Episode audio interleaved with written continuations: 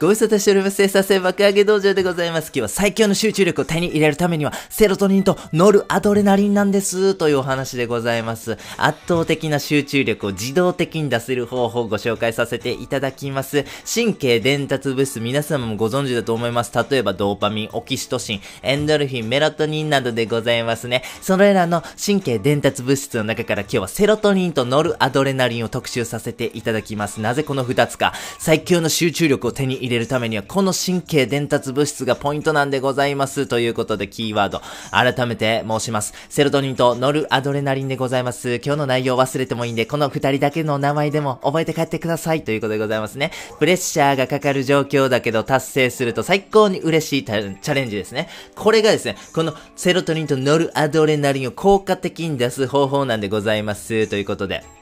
この二つの、えー、物質が出る、この、えー、ちょっとしんどいけど成功すると最高。この状態の時にですね、最高の集中力が発揮されるんです。いわゆるフローとかね、ゾーンとか言われる状態でございます。そのキーポイントとなる二つの神経伝達物質、これ詳しく見てまいりましょう。まずノルアドレナリンでございますね。はい。えー、血圧、心拍数を上昇させます。体を活動に適した状態にしてくれます。ただですね、このノルアドレナリンが単独で出てしままいますと、後ろ向きな感情を生んでしまうと、やばい、心配だ、あ、これどうしよう、不安だな、うん、どうしよう、これ失敗してしまったらどうしよう、みたいな感じでございまして、ちょっとね、嫌な精神状態を生んでしまう、えー、神経伝達物質でございます。そしてですね、このノルアドレナリンが過剰になってしまいますと、パニック状態になってしまうという弊害ございますね。はい。二つ目、えー、セロトニンでございますね。えー、セロトニンは精神の安定や安心感や平常心を生んでくれます。脳の回転を良くして直感力を上げてくれると、脳を活発に働かせる効果もございます。そしてですね、ノルアドレナリンを制御し、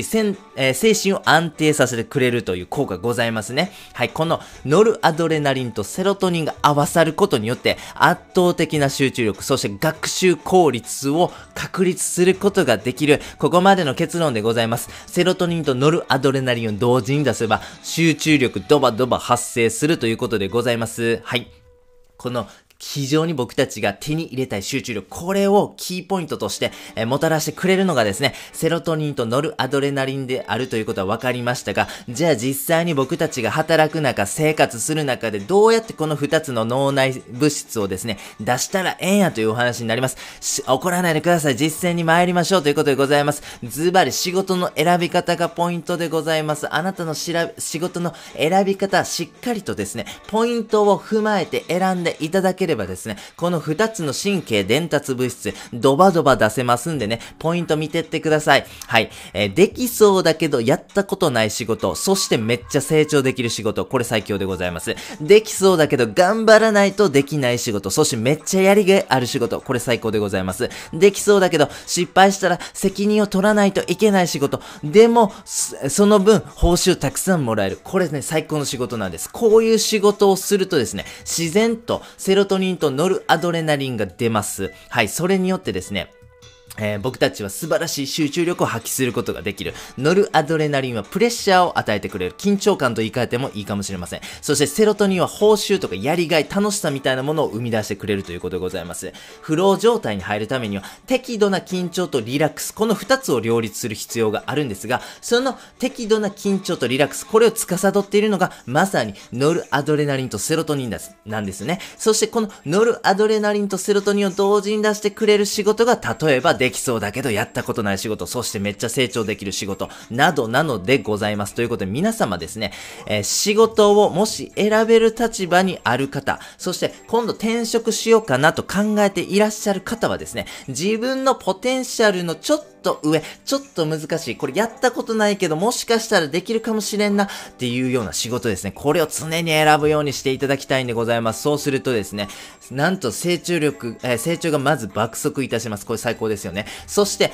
えー、集中しようとか頑張ろうとかコーヒー飲もうとか、そんな努力なくともですね、仕事を始めたその1秒目からですね、集中力マックスで働くことができるということなんでございます。非常に効率的ですよね。ぜひ皆様仕事の選び方、えー、ぜひね、ポイントポイントを押さえてやっていっていただければなというふうに思っております。はい。では最後にやってみようのコーナーでございます。はい。最強の集中力を手に入れるためには、セロトニンとノルアドレナリンなんですという話でございました。圧倒的な集中力を自動的に出せる方法。これがですね、ちょっと難しい仕事を選ぶということでございましたよね。また別の観点からちょっとお話しさせていただきますと、男性らしさを司るテストステロン、例えば向上心とか強制心とかね、あと筋肉とか勇気みたいな部分も司っているのがテストステロンと言われておりますが、このテストストレ、テストステロンなんでございますが、なんか定期的にパニックになることでですね、ドバドバ出るそうでございますね。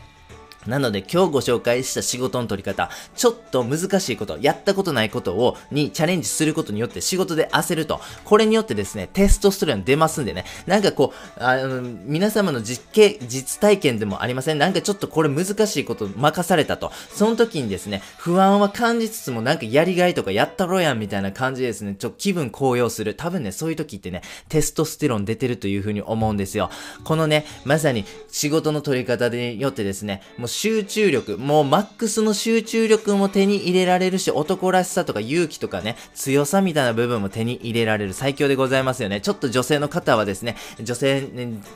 ご自身の女性的な部分にね、置き換えてちょっとね、あのー、やってみてくださいね。はい。周りのできる人、皆様の周りにもめちゃめちゃ仕事できるとか、めちゃめちゃ頼りがいがある方、いらっしゃるというふうに思うんですが、そういうことはちょっとね、思い返してください。えきっとですね、難しい仕事を積極的に取りに行っている方じゃないかなというふうに思うんですよ。これね、どういうことかと申しますと、難しい仕事をやることによってパニックになりますよね。でもそれをなんとかやりきると、そして爆速で成長できる。これをですね、繰り返し繰り返しやってるからですね、頼もしさとかね、成長がえげつない状態になっていることなんでございますよ。それを続けている人というのはですね、もうまさにやりがいがマックスでございますよ。そして成長もマックス、そしてテストステロンとかの効果によってですね、男らしさもマックスということでございます。はい。このようにですね、ちょっと自分がやったことない仕事にチャレンジする。これはですね、めちゃめちゃ心理的にしんどいんではございますが、脳科学的に見ても一番効率がいい仕事の取り方なんでございますね。でも集中力マックスで働けるからでございますということで、皆様、常にね、自問自答していただきたいなというふうに思います。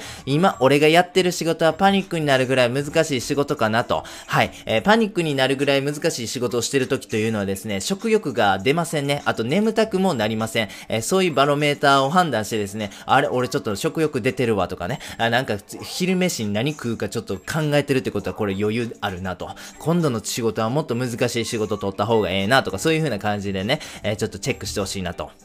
あと、ノルアドレナリンとセロトニンがドバドバ出てるかなということに関しましては、あれ？もう夜？集中してて気づかへんかったとかね、仕事してても体がだるくないとかね、なんかすごい高揚感がある、そういう感じでございますね。そういう時は、ノルアドレナリンとセロトニンが出て、フロー状態とかゾーン状態になってるということでございます。最強の集中力が出てるということなんでございます。ぜひ皆様、えー、常に自問自答してですね、ちょっと難しい仕事を取るようにしてください。とは言いつつ、お前どうやねんという話になりますが、私、豆腐メンタルでございますましてね、そういうことちょっと避けてしまう節がございます。はい。えー、そういう風な仕事ですね、ちょっとね、嫌やなっていう風に思ってしまいますが、ちょっとね、今日ね、こういうコンテンツをね、えー、ご紹介させていただきましたので、これ頑張って取りに行かんとなという風にね、思っております。頑張ります。そしてですね、この難しい仕事を取りに行った後の経過報告ですね、えー、皆様にもさせていただきます。今までの働き方と心理的、そして効率的な部分でどんな変化があったかということですね、ご紹介したいなという風に思っております。失敗は大歓迎ということをですね、今後ね、コンテンツとしてちょっと増やしていきたいなと、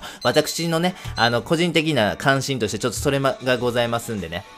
そういうコンテンツもあります。まさに失敗の本質を知って積極的に失敗しようというコンテンツをね、増やそうと思っております。そのね、前提というか心構えがあればですね、えー、今日ご紹介したちょっと難しいけどやりがいある成長できる仕事、これね、積極的に取るね、勇気が生まれてくるというふうに思うんですよ。今後のコンテンツもお楽しみということでございます。本日は以上です。ありがとうございました。